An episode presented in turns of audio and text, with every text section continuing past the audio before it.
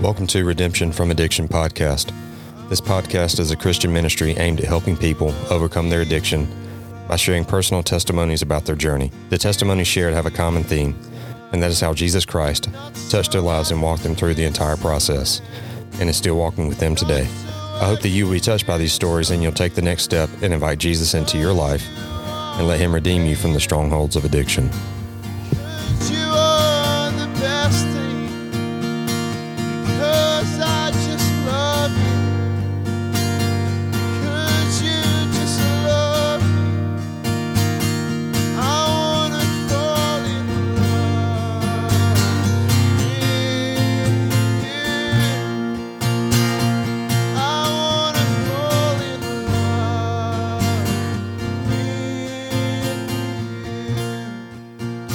Welcome to the podcast. Uh, so today I've got a uh, very uh, exciting guest with me, uh, someone that even before I got the podcast launched, I had in mind to uh, get his testimony, and his name is Mike Thornton. Mike has been through a just a powerful journey of learning about his own addiction uh, to substances, but then being redeemed from that, um, going through recovery, and now in the ministry. How, how many years have you been in the ministry, Mike? I've been serving pretty much full time in ministry about 17 years. Wow. So Mike's been in the ministry 17 years, um, has got a powerful testimony about uh, substance addiction. But before we before we started recording, we were talking about the, some additional things that the Lord has shown him about addiction, about how how our bodies and our brains have been are wired to have this desire and this need for whether it's substances or whether it's um, the need for people pleasing. Um, and we're we're going to get into to some of those topics today. So, um, Mike, we're, we'll spend a, the little bit of time that we have starting off talking about your childhood, your upbringing, your uh, just a little bit about your background, family dynamics, and things like that. So, introduce yourself a little bit, and then then we'll kick it off into your childhood experience. Awesome, man. Thank you, Matthew. I'm excited to be here. Um, a little bit about me. Uh, my name is Michael Thornton. Uh, I'm actually 40 years old this year. So excited. It's a really powerful biblical number in the Bible, but um, 40. My wife is Amber. We have been married 14 years and we've been blessed with five kids. Wow. That's what I said. wow. I keep saying that. Wow. Um, we, we have five kids. We have four daughters, one son. Uh, we have been taking the Genesis mandate of being fruitful and multiplying literal. Um, after our fifth kid, I told Amber, I, I really feel like I understand how this is happening. It's because we keep eating chips and salsa at the Mexican restaurant after church. Yeah. Uh, but um, Queso dip. queso dip, stay away from it. Yes. I I uh, I've been I'm a really blessed man though, and uh, it, our quiver is full. I wouldn't tra- trade it for the world. Uh, our our house is lively, it's popping. Um, but I never thought in my wildest dreams that I would be married, much less a dad of of five kids. So that's been huge. Um, I work and, and serve at uh, Bridgeway Church. Specifically, uh, we have a three year discipleship school called Ascent, and I help serve as the director of that school. Uh, we we have an online on campus program, coaches and teachers. Wonderful, wonderful um, expression of ministry here. Uh, my wife also works here at the church, uh, so we kind of do many things together. Uh, but that's basically a little bit about about us. Um, let's kick back off childhood. So um, I was born in North Carolina. So was I. Were you born in North Carolina? What part were you born? I grew up in Kinston, not far from Jacksonville. Matthew, are you serious? I did. Are you? I, I stayed in jail in Kinston. Did you know that? No, I, got- do now. I got locked up when I was in addiction, and I actually spent a month in county jail in Lenoir County. One month. Wow. Yep, in that jail. What year was this? Oh Lord, this would have been like uh, 2000, 1999, 2000, somewhere in there. Yeah. Well, we're the same age. If you're 40, Yep. I'm well, I'm 39. I'll be 40 in a few months. So Wow. I'm not far off from age. But yeah, I Look grew up that. in Kinston. I stayed there until 26. So- Wow. Were you in the party scene at that time? Oh yeah.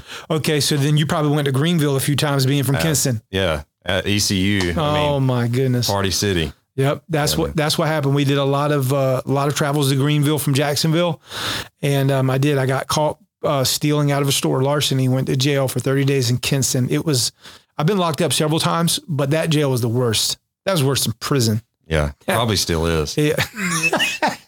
Thank you, God, for redemption. no doubt. So your childhood with uh, you know growing up, well, your parents. I, I know you had a Mm. uh, just a little bit. I know you had you got great parents. I've met them before, so um, not not a whole lot to cover there, but i anything from that period of time that stands out as far as like I know you had some influences as you got later on into high school and things like that that started your curiosity. You started dabbling in some uh, marijuana, and then it transitioned into what, Yes. what next? Um, at that, in my younger years, uh, growing up, I grew up in church. Yeah. Mom and dad had me going to church, and I really had a heart for God. It was that that high school age is when I started really drifting, and um, you know, I got introduced to smoking weed by somebody. Ironically, I met in the church youth group. invited me over to his house. You know, I was new in the area, and uh, he whips out a joint, and um, and that's how I first got high was somebody I met in church. But you know, as you get older, Matthew, and you know this, you, you start to reflect a lot, and and sometimes you just reflect over your life. And I have spent a lot of time in the last year or two reflecting over that time span of my life with the lens of addiction. Mm-hmm. And as I learned, I, I, I begin to wonder. A lot of times, I thought that day I first smoked that joint is the open door that got me to addiction. Well, yes, but I've learned it's only half of the coin. There's another half to the coin that now that I'm older, I understand addiction a little bit better, how it works. And addiction for me really started when I was 12 years old playing baseball. And I'll tell you why. I love sports. I love playing ball. And when I was 12 years old, I got drafted to play on a really awesome little league team. I mean, this team went, the coach took the team uh, one game within the Little League World Series one year. Wow. Really, really all star team. Were you a pitcher? Or what, what I was a first baseman Okay. and Because you're a big guy. I'm a big guy. I played Yeah. first base, but I was, I was I was pretty good at the bat. Yeah. So I had some really good home runs and batting average. Um, but to play on that level of team, it required, you know, you, you had to be impressive. Well, with that came a lot of acceptance, approval, cheering from teammates and the coach. Did you feel any pressure from expectation to perform, Oh or yes. or, or do you just Yes. You okay? Yes, I so did. And and for me, it was linked to my teammates the most. Okay. Um, and So it was a competitive, more uh, driven thing. Absolutely, Matthew. And that, what I learned looking back is I became even addicted to that. I, I see where I'm not saying sports are bad. I love sports, but I could see even in my own insecurity at 12 years old, there was a switch that went on because I believe we all have this ache in our soul mm-hmm. of, of who we are, that approval, that acceptance. And I began to find it in those guys I played ball with. And and that set me on course. So back to when I first smoked my joint, I knew in that moment smoking weed was wrong. I've been taught that. I grew up in church. So it wasn't that, you know, I, I knew the joint was wrong. It was I didn't have the strength to tell my friend no Mhm. because I wanted his approval. I didn't care about the joint's approval. I wanted his approval. Right. That's when it began to tie into me. Wow, addiction is really deep. Mm-hmm. So um, this is the high school years. You uh, you transition into. Did you go to college anywhere? No, I, I finished high school and then I became a telemarketer for like a, a third three months. That didn't last long. Yeah, yeah.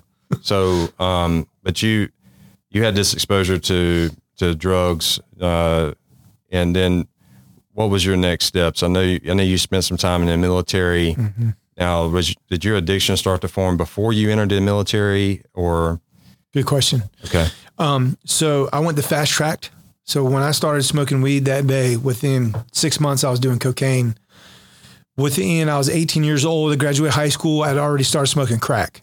So I've been using meth, crack uh, at the experimental stage, you know, the social fun stage. We're at the party, it's weekends, but I am participating in hardcore drugs. I realize I'm starting to lose the grip of myself around around that age, around my early 20s. I graduate high school. I'm, I'm working construction, and it's me and a guy, and it's party central. Um, I realized then that okay, this isn't fun anymore. I actually can't stop. That's what led me to go to the military. I, I knew that I had to change my life, and the only way I could kind of stop using and get get back hold of my life is if I went to the military. So when you initially made the decision to go into the military, was your mindset that okay, I'm gonna get in the military and I'm gonna get away from my familiarity with drugs and everything? Was that what you had hoped to do? Absolutely. That was my number one reason why. Uh-huh. My number one reason why I joined the military was I wanted to get out of the town mm. that I was in. And my thought was if I can get out of the environment, get out of town, I can start my life over. I can be strong enough to start my life over. That's what led me to go into the Marines. But you you didn't get out of your hometown. I didn't because as fate or let's say the Lord would have it, I I I go and join the Marine Corps, but the town I come from has a big Marine Corps base. So after I'm done boot camp, and they can send you all over the world. Your orders could be in Hawaii, Arkansas. My orders went back to Jacksonville, my hometown where I was stationed from. And I was like, you got to be kidding me. I joined the military to get away from this town. And now I'm being sent there for the next four years. And it made me cringe because deep down I knew, I knew I would see those old friends again. Yeah. Yeah. So take take me through that that period of time um, in the military where you kind of I'm, I'm asking the question where you kind of wearing the mask. You know, um, I'm gonna hold down my responsibilities as a as a soldier in the Marine Corps, and then you, you got but you got another life that you're you're living at the same time, right? Absolutely.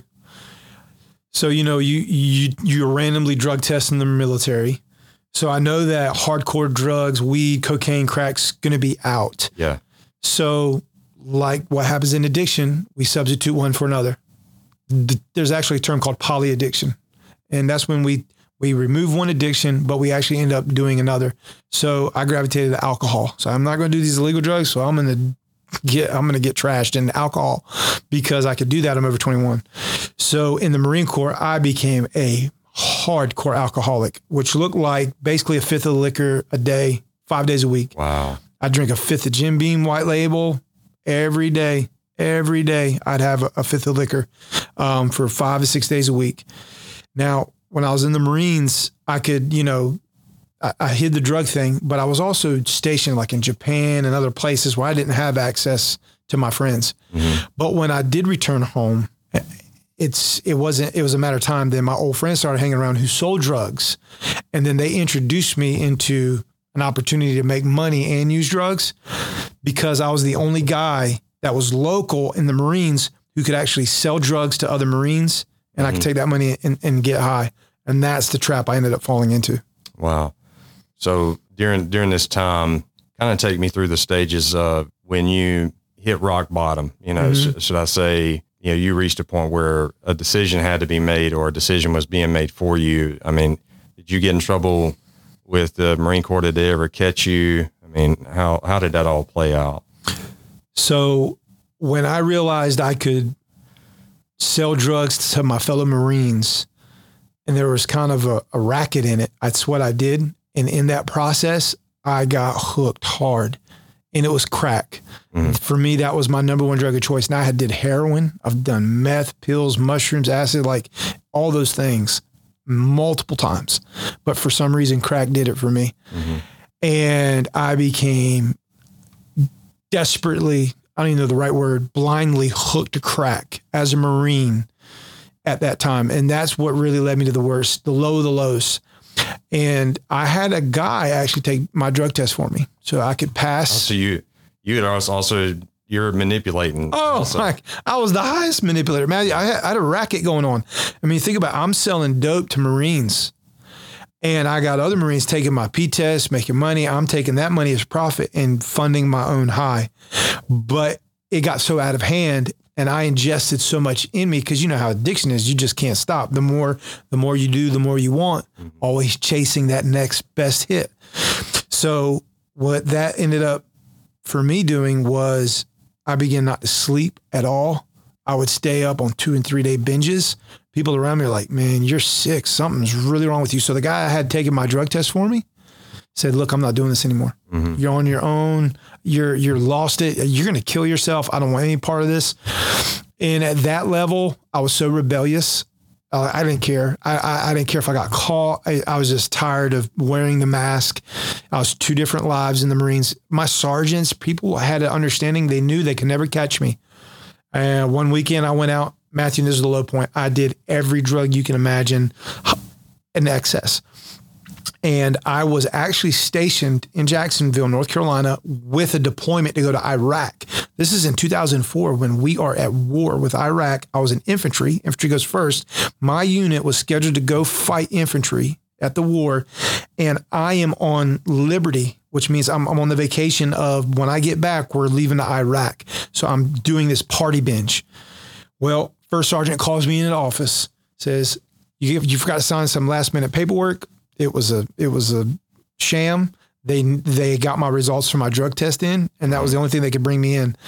So when I, I went in, first sergeant arrested me and put me in prison, and basically said, Michael, Len Bias was the University of Maryland basketball player in real life, college in 1980s. He he overdosed of cocaine, died. The military, the United States military, has found twice of the cocaine in your system that was in Len Bias's system Wow. you should be clinically dead. You read me my rights. They sent me to prison and then they transferred me from prison to the psych ward because I had so much dope in my system. They thought I was trying to kill myself. So they wanted to treat me for suicide first before they released me back into prison. And that's like, okay, everything's crashing down now. I mean, that's the low of the lows. I get out of there though. Um, and long story short, my parents, my dad, my sister make an emergency trip. They plead mercy on the colonel's desk of he has an addiction problem. He's a good guy. Is there any way we could let him out? He can do a treatment. And they made a deal. They said, we're going to give you a other than honorable discharge out of the military and release you from prison, but you're done. We're discharging you negatively. You're, you're done. Or you could stay in here for another year and finish your sentence. So obviously, I opted out and I chose to be negatively discharged so I could get out of prison. Did that, got out of prison. Now I have a record. No one wants anybody that's been negatively discharged from the military. At this point in my life, I've been locked up about seven times in jail. Eh, I have a record, and now I'm homeless, nowhere to go. I move in with a crack dealer, and I basically become a sexual prostitute toy for crack dealers in the town I lived in. So coming out of the psych ward, other than honorable discharge from the military, prison wasn't enough at that point to Mm-mm. make a change. And you you go right back into probably the worst place that you could have gone, Yeah. worst decision to make, but it was comfortable for you. Yes. So you're now you're living with a uh, your your crack dealer, and now now you're close to rock bottom. Yeah. What, what happens then? I am at rock bottom. You know, an addiction is so hard. You, you just don't even know what reality is anymore when you go that deep. Yeah. I'm up four days in a row. I'm running crack for a dealer. He feeds me dope like a junkyard dog. You know, it's just enough to to stay high, do all the favors he asks. And I mean, that was it. So about several months of living like that in that in that space, I was like, I just can't do this anymore. So my drug dealer fell asleep one night, took a lot of pills, Xanax pills, and my bright idea was I'm going to rob him. I know where he keeps his dope stash. I'm going to get in the car and I'm going to leave. So that's what I did. Robbed him, took the dope. My crack dealer, I mean a notorious crack dealer, got in the car and left. But like a smart man I was, I started using on the road, couldn't resist it. And now I'm all messed up in my head. I'm pulling over at his friend's house. We're using, getting high. Next thing I know, the crack dealer's coming in a cab with a baseball bat and a gun, Wow. destroys my vehicle, gets me into a car, takes me forcefully back, and has several guys with him and just says, Here's the phone. You have 60 minutes to get my money or you're going to die right now, tonight. Wow. And that's that was my wake up call. That was like, oh crap, I am about to die. Like this isn't a game anymore. Mhm. Uh, this isn't. I can finagle my way out. I can't rationalize. I can't. Ju- addicts are the best rationalizers and justifiers. There's there's nothing I can do to get out of this one. You have a gun to your head? Yes, right there on the coffee table. He's put it down right there. He said, You're going to die tonight. I robbed him $400. I only could call two people. That was my mom and dad. At this point, I robbed from them. I broke into their house. and talked to them. We had a really terrible relationship. Call my mom. My mom says, I'm tired. This is what she says. I'm tired of it. Michael, don't call my house. I don't care. I hope he cuts your throat. I hope he buries you six feet deep. I'm done. Click. Wow. My mom and my mom loves me, but I have put her to that to that point over 10 years. Now it's really hit me and I'm thinking, I, literally, I'm about to die. I'll call the house again. My dad answers. I pleaded with my dad. I begged my dad and he said, on one condition, I'll help you on one condition. That is you have to go to a rehab center. You have to do something. And so I agreed and like, like out of a movie, Matthew, they organize a ransom spot. They take me to a gas station. They meet my dad. My dad gives an envelope of money. They turn me over to my dad. Wow. And I know I could start crying right now. I. And then within 24 hours, I found myself with a trash bag of dirty clothes, a worn out from my arrest, thrown out of the military, homeless, no one. I've alienated every relationship, and I'm on a dirt path at a rehab center in the middle of nowhere, North Carolina. And I'm thinking, I don't know, I don't know what to do. And little did I know, God had been orchestrating everything up to that moment. He's good, and he.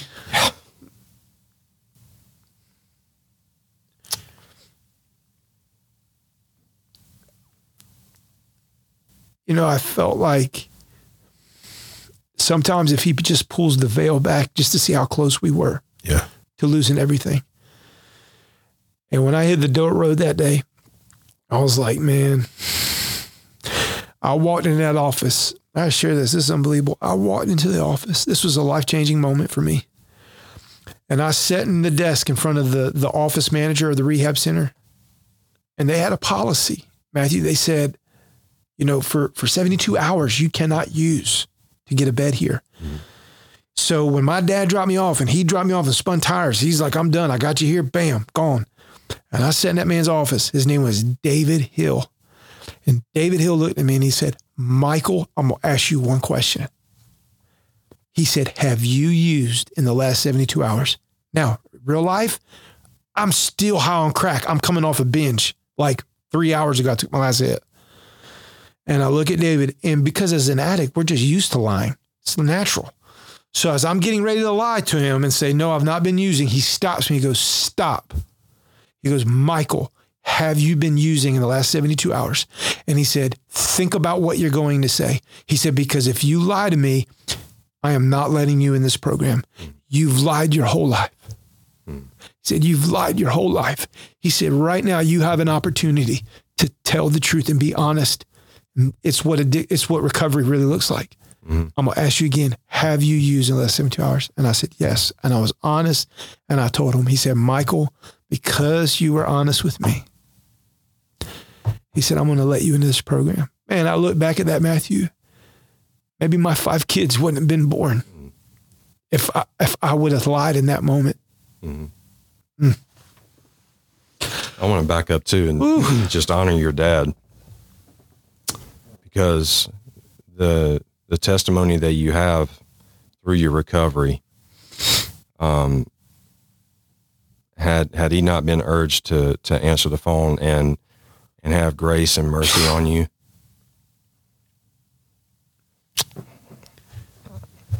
Matthew, listen to this miracle story of that night, the night that I came home with my dad. That when when the drug that ransom that whole thing on the other side of this, my dad up until the night before I came home and he ransomed me out, he was so distraught. Now my dad ministers as a minister in in the county jail in Jacksonville. Has done it for twenty years. His whole ministry's been on kids and drugs and alcohol. Mm-hmm. So me, his own son, is is unbelievable. That night, he was so distraught he couldn't go minister at the jail. Mm-hmm. So he goes to a little country church right down the road from the house. Hadn't been there in years. Just in the back row. Just sits there. He's he's really discouraged about me. There's a guest speaker that night. This old guy, and he starts to speak, and he goes, "Folks, I'm sorry, but God's speaking to me." And he said, "I got to change my message." And he said, "The Lord is telling me right now in this moment to preach on the prodigal son." And he looked at my dad, don't know my dad from Adam, in the back row, and he said, Sir, can you stand up? He said, I don't know who you are, but God has spoken to me, and I'm to preach this message because you have a prodigal son, but he will come home Wow. tonight. Amen. That's that is the truth. And I, I actually the whole ransom thing happened that next day. Yep. And God, when God's spirit moves like that, it, it's undeniable. Mm. It's undeniable that his his just his entire existence of who he is is just is there, and it's just as a if nothing else but a confirmation. But what you know, and what I wanted to say is your dad, he he displayed to you the love of of a father. Yeah. Ooh. Yep. because I think about that verse in the Bible where it says, just as any good father would do. If you ask, Wow. and I speak to to that Mm. from a place of my own dad. You know that he just in in, in raising me. Um, and I lost my mom when, when I was young, Mm. but he did such a great job. You know, and um, he, he married a few years later, and I'm, I want to give honor to my stepmother too because they both did a just a, a great job Wow. in you know loving me and teaching me the right way. But um, when you share that about your um, about that that event that happened to you when you when you called out, it just reminds me of of how God's love is for us in that same way. Mhm. And I've I've had so many examples of people in my life, in my own life, where God shows His love in in Mm. in, in the examples of, of the people that He puts in, in our path. Yeah. From your dad, from the guy that that uh, forced you to to tell the truth in in the recovery. You know, through through all all those people that, that brought you to that point. You know, so now you're uh, you're you're in recovery, or you're. Uh, I'm sorry, we left off at the Yes. um, At the program. at the program, and uh, the guy was speaking about the prodigal son and, and highlighted your dad, or the Holy Spirit highlighted your dad to him, yes. and it was confirmation for you that it was a a divine meeting. Ugh. Yeah, it, it, it's it is, I, and the, in that moment, I didn't know what was going on. Me and my dad have obviously talked about this later when we pieced everything together. Yeah. But um, but yeah, it's that that moment I went into the program, it was life changing, and um, it wasn't long after that that I literally I had a Damascus Road encounter. I know not that doesn't happen to everybody, but for some reason or another, it happened to me, and it that Damascus Road looked like a, there was a day not long after that where I literally broke and I wept so hard because I heard the Lord for myself speak to me so clear and said, Michael, I love you so much. I have always loved you. You have no mm-hmm. idea how much I love you, even in the midst of all of that pain and brokenness. And it just did something to my soul. Mm. It did something to my soul. That's that is when my true full conversion moment. That's when I I knew in my nowhere God is real. Jesus is real. And not only is he real, he is literally touching me. Mhm. And I'm coming alive. Like I I don't even know if I want drugs anymore. You know, like you, I just it's like the cravings begin to just dissipate and be released from me because I'm encountering Jesus. I'm I'm actually my heart is being softened and broken, connected to to the one who made everything. So what what step forward did you have to take to to hear God God tell you that? Mm-hmm. What what, what was that like? So I, I really I can't stress this enough. That's why I wanted to share that um, what David said to me going in. I told the truth. That that honesty gave God an opportunity to put grace on my life in Yeah, that rehab good. center. Yep. He told me, he said, when I was honest, when I actually was honest about where I was, it allowed him.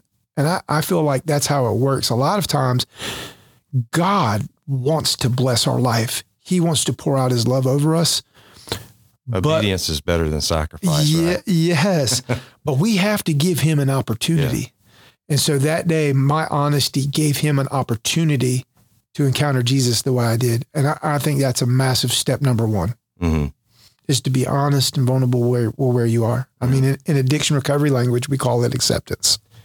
Um, something the Lord's really been highlighting to me lately is just uh, being staying in a posture of humility. Mm. You know, I think humbleness is uh, is a prerequisite for for growth. You Mm. know, and I shared this with uh, a podcast I did on Saturday with Brandon, and I told Brandon the same thing. I said, "What comes to mind for me is humility is like the the parable Jesus shared about scattering the seed. Some of the seed fell on the hard rock. Mm-hmm. Well, addiction and substance, you know, they harden you. They, it's like that hardened soil where Yes. God can't get in there and do anything with that. Um, but humility is that that softening that comes in, that fertile ground that when you throw the seed in, it, it it'll it'll start producing a harvest. Yes. That's so true. So you've um, you got in recovery. How long did you spend in in rehab? That program was a six month intensive on campus. Yeah. And then, then if you made six months, you, you graduated phase one. Phase two was when you left, you would return once a month for 12 months. They had like an alumni status weekend thing. And so if you did that for 12 months, then you would complete phase two, which was the whole program. So overall, 18 months, six months on campus, the next 12 uh, coming back. So that was, that was the full time. In that process is where I really began to discover oh wow not only is god real he has a plan for my life hmm So talk about that a little bit. At what point were you were you called into the ministry? This is unbelievable so my dad came and my mom on a visitation one weekend and um, they said hey my dad said hey uh, this pastor that i know of he's been thinking about you and they've been praying for you and the lord told him to to give you this book and so my dad had a book and he gave me the book and he goes you're supposed to read it and it was a bible college catalog Okay. for a local Bible. It was just a catalog for their like year calendar. And I opened it up and it began to dawn on me. God, are, are you saying that you want me to go to Bible college? Is this is, is what you're saying? And internally, I just knew it as my next step. And I really felt like God was call, calling me to go to this school. He confirmed it uh, through a Bible verse I was reading one night at my desk. And um, I just remember thinking like, this is, this is, this is where God wants me to go. And then I was just stirred with faith and with hope. The Bible college was only an hour away from where our rehab was. So um, I connected with my dad. He uh, set up a meeting and we went to the school on a, on a visitation day. I'm still in the rehab center and we go on a visit. Uh, I have a free day and he takes me up to the Bible college to how God works. This is unbelievable, Matthew. We get to the school that day and we're just going to like look around the campus. It's a Friday morning. We walk into the library. There's a gentleman at the desk, a student, a computer, older guy. He goes like this. He's on his computer and he leans over and he looks at my dad. My dad's name's Richard. He goes, Richard? And my dad goes, and they know each other. Mhm. Are you ready for this? My dad led this guy to the Lord at a homeless mission five years ago in Jacksonville, North Carolina. And the guy, he lost contact with him, ended up getting saved, discipled, and then a student at this Bible college happened to be in the library that morning when my dad and me walk in. Wow. That is no lie. That is the, God's honest truth. I was like, we, we just, we both knew like, oh my God, the God is here. He's in this. This is, this is my next step. Mm-hmm. and that's that's when I really begin to know Matthew. Like, all right, you're calling. This is like my life, like ministry, being a voice, helping people, whatever all that's going to look like. This is what you're calling me to. So at that point in time in your life, where where would you say your your relationship with God was? Where you would I know you have just a, a real thirst and hunger for Him now. hmm Where was that on a say a scale of one to ten at that moment? I'm gonna put it in one word. It was fire. It was fire. I, I don't know why. I guess we're all different. Yeah, From the moment he awakened me um, in that in that place, I couldn't stop. Like oh, spending time with him day in and day out. I was on fire. I prayed. I prayed loud. They the whole campus. They they hear me 40 acres away in the woods. They thought a man was dying. I'm just they're like, you sound like John the Baptist out there. I just was so excited. I was preaching to trees. I was preaching to chipmunks. I was just anybody that would come in. I, I, I was just I was just stirred up, and that's what uh, that's what it looked like when I was walking into college. hmm and that fire's still still burning, Brighter than it was 17 years ago. and that's Come awesome. on. Yeah. Yes. So um, you went to uh, was that divinity school or No, that this was just actually a small Bible college. Okay. We had like 60 students. Real small Bible college in Dunn, North Carolina. Okay. So uh, you have to help me understand. I don't, um, people in the ministry, I know they go through certain uh, stages of uh, education. So you were in a Bible college and Yes. then you go to seminary. Yes. Sem- uh, so like seminary a lot of times is, is a term used for more of like the, the graduate level work in church or divinity. And so my, the Bible college we went to was a small Bible college with more practical degrees. That college was really built for preachers and worship leaders within a denomination. Uh, but they took anybody. Um, they they they took. That's where I met my wife Amber. But uh, we we graduated there. I, I graduated there with an associate's degree. But then the Lord moved Amber and I from there to Regent University, and that's where we kind of went more into deeper seminary work. hmm And now you're pursuing your doctorate, hmm right? Yes, sir. Yep. I went. Um, I finished Regent. We ended up doing a master's. My wife did two masters at Regent. We graduated there. We go full time church ministry stuff for five years, and now I went back in several years ago for a doctorate at this at Regent at the same university. hmm how, how long before you, you wrap that up? Do you know? Oh, I'm I'm I'm I'm so close. Um, I finished all my classes. I'm four and a half years into my doctorate right now, so I'm actually writing a dissertation, ironically, on the nature of addiction and the parallel between chemical addiction and addiction to ministry and work. Yeah, so that'll segue right into where I where I want to land this. Um, so you, we're, we're not far away from calling you Doctor Thornton now. Um, and congratulations, and I'm I'm really honored to to have this conversation with you. But I want to spend the last part of our conversation talking about just some of the things that the Lord has has showed you through this process of knowing about your own addiction Mm. um, and and how how that's connected to what you're talking about with addiction and ministry and uh, just just addiction in general the way our, our minds are wired Yes. you know because I, I mentioned to you before we started recording that some of the things the lord has showed me is how how satan has kind of held hostage our the, the pleasure centers of our brain those dopamine hits those um, you know when we talk about sex addiction addiction and how you know satan has manipulated that into Mm. pornography addictions and things Yeah. like that so give us give us a little bit about that dissertation and what you've learned Sure. Um, absolutely. I'm writing this work on basically four different stages of addiction that I've walked through and been freed of. So, obviously, the first one, chemicals and drugs. So, from alcohol, extreme alcohol to cocaine, heroin, all those things. Um, the second stage is sex. What you mentioned, sexual addiction to sex is not talked about enough. Um, it's huge. Um, I, I got addicted to porn when I was 10. This is before internet. Mm-hmm. was around. I mean, you know what, what our kids are working with today is is so difficult. But but that and then the third one is work addiction and ministry addiction. You can be addicted to ministry or your work or career, and it's just as damaging, if not more, sometimes than if it was to heroin mm-hmm. And and then the last one, food. Um, food. I, I I I lost taking care of myself. I love to eat. I've always loved food. I'm half Italian, but in ministry, traveling so much, I, I didn't take care of myself, and I found myself really excessively eating, eating a lot, and weighing a lot. I had some physical problems that really woke me up, and like I got to get this back under control. Uh, so through that, just changing my diet, uh, exercise.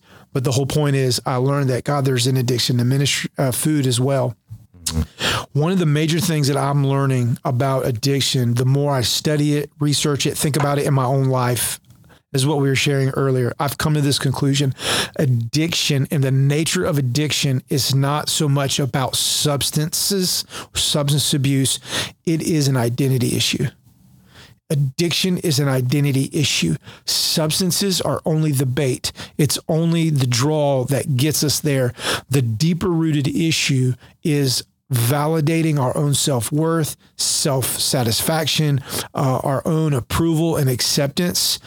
Uh, you could fill in the blank. That's why people can become addicted to anything. Uh, we we are not long from seeing the days where rehabs are built for iPhone users because people are addicted to iPhones and social media. Um, we're not long from the days of rehab centers being built not for addicts, but for pastors and leaders in the church, for career executives who become so addicted to the what they do in their ministry or, or their work that they actually need to go through a rehabilitation process to get whole. Uh, the whole point of that in what I'm writing, what I'm discovering is that it is addiction is an identity issue. So if we never get that healed, we'll always be opened and being susceptible to being addicted to anything. But if we can see a full wholeness and a healing and alignment in who we are, our identity, and we're, we're content with who we are in that in that place, then addiction will less likely have a hold on us. hmm I told you about helping my brother in in his struggle with alcohol, Mm. and it and what you said about the it being a, an identity issue. Mm. I remember one night I before he went into detox, I I told him, I said, and I and I understood how how it felt as as knowing what addiction feels like. And you know this, Mike, when you're addicted to something, and I'm and in this case I'm talking about a substance. I told my brother, I said, man, I know the reason you're hesitating to go into recovery is because you don't think that you can be you without mm-hmm. alcohol. Your whole identity is caught up into the person that you've become That's or that it. you feel when you're when you're drinking. Ooh. When you and for for me it was it was pills for for somebody else it's, it's maybe crack cocaine or it could be food. Or, you don't feel like you can be you without that. And that's exactly what what you've what you're- Yes. you're, showing here. Yes. And uh man that's Isn't it that's unbelievable? That is, that's good. Here's one more. I love to give one more example here on this. So, being someone who's come through addiction to chemicals and drugs and recovery from it, and then also being someone now who's come out of addiction to ministry. How did I get addicted to ministry? Gosh, I never thought that thing could be possible. I'm just following God's plan for my life. Now, I've been free from drugs, alcohol for, you know, what, 14, 15 plus years. I've been in ministry that long or a little bit longer. Well, what I realized is that when I moved to Greenville, South Carolina two years ago, I, uh, I I came out of a different environment and I went into a season of rest, but really a long sabbatical, twelve week rest. And it was in that rest time, um, God began to speak really clearly to me, Matthew, and He said, "I'm actually putting you into a time of recovery." When He spoke that to me, I said, "Recovery." Well, I know what that means because I came out of drugs and alcohol. But wait a minute, I've not been using for years. What what are you what are you getting at, Jesus? You're saying I'm addicted? He's saying, Yeah, you're addicted to ministry. You've become addicted to your own calling. And I need to deliver you from it. I need to I need to release you from that. And so that started me on a process of being healed from addiction to ministry. So you're probably asking, what does addiction to ministry or even work look like for me? And it could look different, but for me, what happened was I began to get addicted to the praise, the responses, and the reactions of the people I was called to lead and serve. So the more, Mike, that was a powerful message. Man, God used you mightily. You know, you don't even think about those things. You know, you thank you, thank you, Jesus. It's God, it's not me. Over time, over years, that feeds into an insecurity or a personality. Mm-hmm. And what begins to happen is we become addicted to that, and that becomes the measurement of our success. So, your approval of me, your response of me based on what I'm doing now becomes the way I measure my success or I measure my own self worth. So now what happens is God takes me out of that environment and puts me in a place where that's not happening and people are not praising me and people are not responding to me. And I'm just almost in this normal state. Well, wait a minute. All of a sudden now these cravings start coming out of my soul because like I just have this ache to be approved or accepted by my peers. Well, that's not being met. What's happened is I've been addicted to them and God is now starving that addiction. He's starving that out. So the recovery process for me coming out of addiction to ministry was identical to the recovery process of me coming out of crack cocaine. That's when I knew addiction is a personality or excuse me, identity issue that really God has to do the trauma work.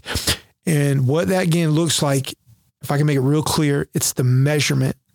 So it's how we measure.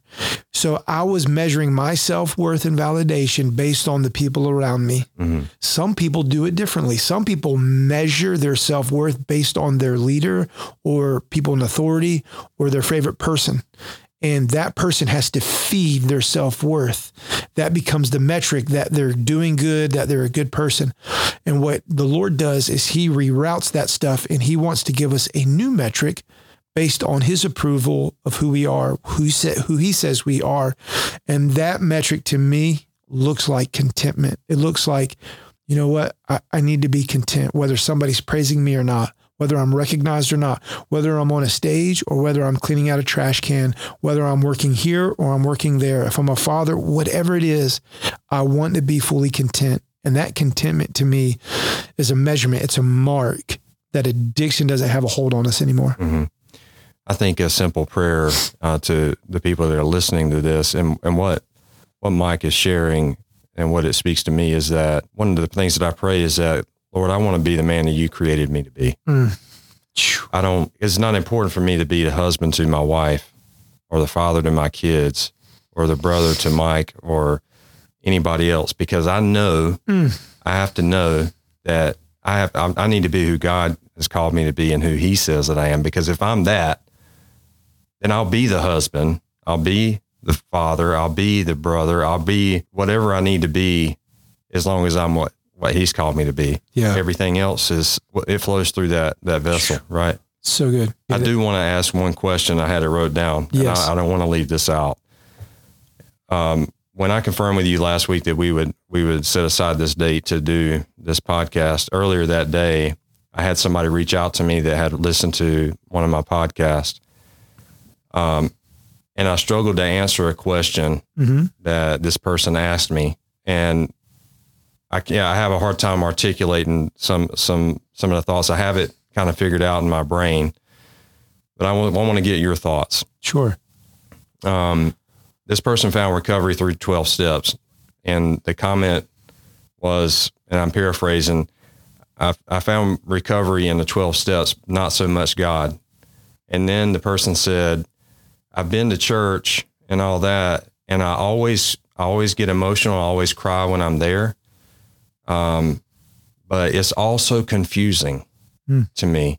You know, I'm happy in my recovery, but I, there was part of me that just knew, and when they were talking about it, that they had such a curiosity about it because my response was, well, our ministry is designed to, you know, share testimony when people have, have come through addiction addiction and been redeemed through through Jesus. And um, how, how would you kind of answer that Mhm. question to that person that says, well, I got re- I found recovery through my addiction through the 12 steps and, and all that, but I this whole God thing is just confusing to me. Absolutely. The program that I went to had a had a motto, and it was a Christ centered solution for drugs and alcohol. A Christ centered solution to drugs and alcohol. And I realized coming out of there that I think every guy in that program would agree with me. You go into the program with the goal of I want to be sober. Mhm. Pretty much. I mean, we're all we're all there in rehab because we have one common denominator we've used and we're addicted. But as you go through, for me, I realized that was my goal going in, but it wasn't the goal. And the goal was Jesus. The goal was a personal relationship with Him. The addiction part of it was just what He used as bait on the hook for fishing to draw me in. So, what I'm saying is, I realized sobriety wasn't the goal, He was Mhm. when he became the goal, my sobriety became not just full and complete, but it became so much more because more peace, purpose in my life. Some some folks and I and I understand that question. I got a lot of friends that have went through similar different programs. The sad part that I watch is that they white knuckle it for a while, but they're really not happy. Yeah, they're sober, but they're still not happy. Still don't know their purpose in life. Still trying to figure out life, and um, a lot of times, I'm not I'm not trying to put this on anybody, but a lot of times, statistically, it's not sustainable over a long period of time. And so, uh, most people that that try to either white knuckle or they do some steps outside of a personal relationship with God, the the statistics uh, uh, long term, a lot of them don't fail. They they or a lot of them fail into relapse. Is what I'm saying. The program that I went to, Matthew, this is unbelievable. We had the highest success rate in the state of North Carolina at that time, faith based and secular programs. Guess what the success rate was? One out of 17. One out of 17 made it sober long term care. The other 16 failed and relapsed, went to drugs. And that was the most successful rate out of every state and secular and faith based institution in the, the early 2000s Wow. in North Carolina. Again, statistics showing that you can try to walk with it through steps. And we love these steps. We love some of these programs. They're great. There's great things in recovery for them. But what I'm saying, long term for sustainability, man, Jesus is the way. That that personal relationship, your faith is what's gonna what's gonna help you through. I want to one last thing. I'll end with this. There's a group of guys I've stayed connected with that we've made it long term recovery um, you know, there's decades of recovery over over substances. I got together with them and I decided, what do we all have in common? What helped keep us clean? And we narrowed it down. We came up with three things that we all had in common. The first one was we never stopped building a personal relationship with God, reading the word, quiet time, and prayer. All of us who made it long term had that same common denominator. The second thing was we were involved in a local church or a community. We had accountability. We were in local church, local community. Third thing was we were in some way engaged in service to the community. We were giving back. We were giving out. All of us have those three common denominators. I believe those are huge insights to help sustain recovery um, that I found. But again, it floored me that it was our personal faith in Him that we all had in common that kept this kept us really sustainable in our recovery. I don't think you have that. A program can't sometimes facilitate long term recovery. Is what I'm saying. hmm That's good, Mike. Thank you for for sharing that. Um, so, just to wrap it up, um, I think that the the message here, uh, and and the answer to that question is that with this ministry and this podcast, is aimed at pointing towards uh, Jesus in in your recovery. Jesus pulled us across the finish line, and He's keeping us across the finish line Yeah. with him. Mike, I, I really appreciate you taking the time to, to do this today. Um, This was powerful, man it was, it, it was, it turned out when we asked God to come into this conversation, he, came, he came in, showed didn't he? um, and he's, uh, he, he did some work. And I told Mike before we hit record, I said, I, I don't, I don't even have an outline. I don't have a plan. Uh, we're just going to let God just Mm. uh, put the words in our mouth to, to share with, with the audience. So uh, again, thank you, Mike, um, and God Thank bless you, man. Absolutely, Matthew. Thank you so much. It was awesome.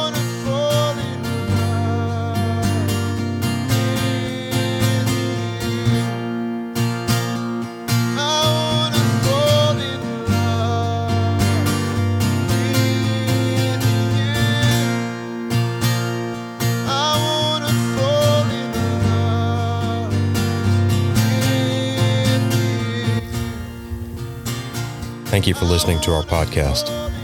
I hope it touched you in a special way. I encourage all of you who are listening to ask God to help you overcome the strongholds of your addiction, and I promise you He will answer. And for those of you who are in recovery, I hope that this gives you encouragement to continue to fight through the temptation of having any thought of going back to your previous life. It does get better in the days ahead. Please don't forget to subscribe to our channel so you get notified when we post new content. And if you feel so inclined, leave us some feedback. I'm always interested to know how we are helping and understand how we can make this a better experience. Thank you, and God bless you.